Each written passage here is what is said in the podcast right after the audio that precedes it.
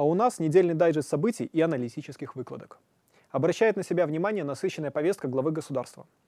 Президент встретился с главами трех российских регионов – Приморского края, Липецкой и Калининградских областей. Это очень широкий географический охват, фактически 8 часовых поясов, и не менее широкая повестка, экономические темы и не только. Например, э, в отношениях с Калининградской областью крайне важен геополитический компонент, потому что Калининград — это фактически изолированный от остальной России регион, и тем ценнее для него роль Беларуси. А в отношениях с Приморским краем важна экономика, потому что это разворот на восток, часть разворота на восток, центр тяжести экономик и Беларуси, и России смещается именно туда. Внешнеполитическая повестка.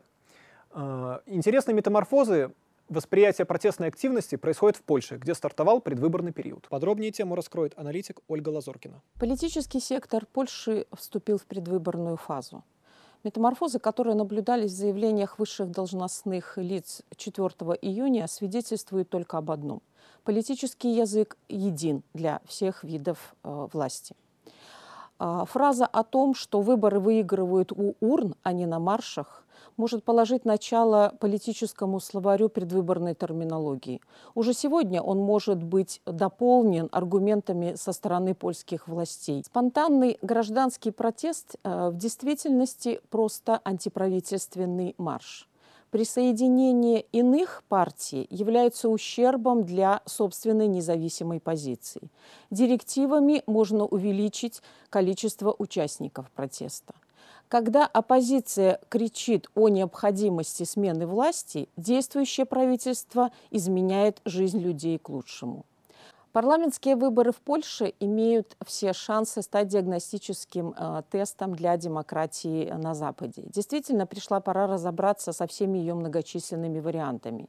Прежде всего потому, что необходимо э, отменить двойные стандарты, прийти к пониманию того, что черно-белое мышление содержит в себе только эскалационный потенциал. И понимать, что задачи у всех одни – улучшение и обеспечение достойного качества жизни граждан своей страны. Сейчас в топе тем, обсуждаемых внутри страны, вопросы образования. А по заказу Белорусского института стратегических исследований еще в марте прошел онлайн-опрос студентов, с результатами которого мы вас сейчас и познакомим. Расскажет об этом аналитик Екатерина Рязанова. Наступает жаркая пора для абитуриентов. Очень скоро многие из них пополнят ряды студенческого сообщества. И это будет совершенно новый для них жизненный этап. Чем живет студенческая молодежь? Как предпочитает проводить свободное время? Что вообще думает об образовании и о своем будущем? Все это мы узнали в рамках проведенного по заказу BC онлайн-опроса во всех регионах Республики Беларусь. Вот некоторые его результаты. Большинство студентов довольны обучением в своих вузах первую очередь это касается организации образовательного процесса, проведения лекций, семинарских занятий, организации производственных практик, дополнительного образования – Достаточно высоко студенты оценили профессионализм и компетентность профессорско-преподавательского состава в своих учреждениях образования. В целом, ожидания от учебы у студентов оправдываются. Большинство из них э, довольны выбором своей специальности и теми знаниями и навыками, которые они получают в своем вузе. Во внеучебное время студенты предпочитают заниматься творческой деятельностью и спортом. Каждого четвертого увлекает научно-исследовательская работа, а это и инновационные проекты в рамках студенческих студенческих лабораторий, и проведение различных конференций, форумов, хакатонов. В целом студенческая молодежь достаточно активная. Студенты Беларуси целеустремленные и самостоятельные.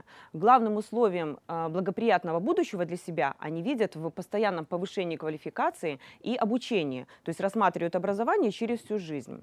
Э, кроме того, они сами предпочитают решать свои проблемы э, и в целом смотрят на жизнь с оптимизмом. Большинство уверены, что смогут реализовать все свои планы. Тем не менее, студенческую молодежь волнует ряд проблем. Из пожеланий студентов можно отметить следующее. Это усиление практика ориентированности образовательного процесса и внедрение современных информационно-коммуникационных технологий. Это учет мнения студентов при разработке учебных программ, а так особенно факультативных и э, дополнительных дисциплин это вовлеченность студентов в организацию внеучебной деятельности. Современная молодежь такая разная, но все они хотят коммуникации и взаимодействия, хотят быть востребованными и услышанными. Сегодня важно их понять и не оттолкнуть. Давайте докачаем тему Турции, к которой мы не раз обращались в прошлых выпусках. Итак, выборы в Турции прошли, Победил Эрдоган, победил достаточно уверенно, но общество все еще поляризировано. А это значит, что нужно предложить ему какой-то компромисс. В виде нового кабинета министров.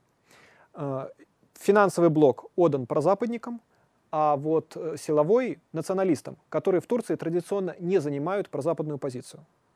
Но региональные эксперты продолжают наблюдать за ситуацией, а значит продолжаем и мы.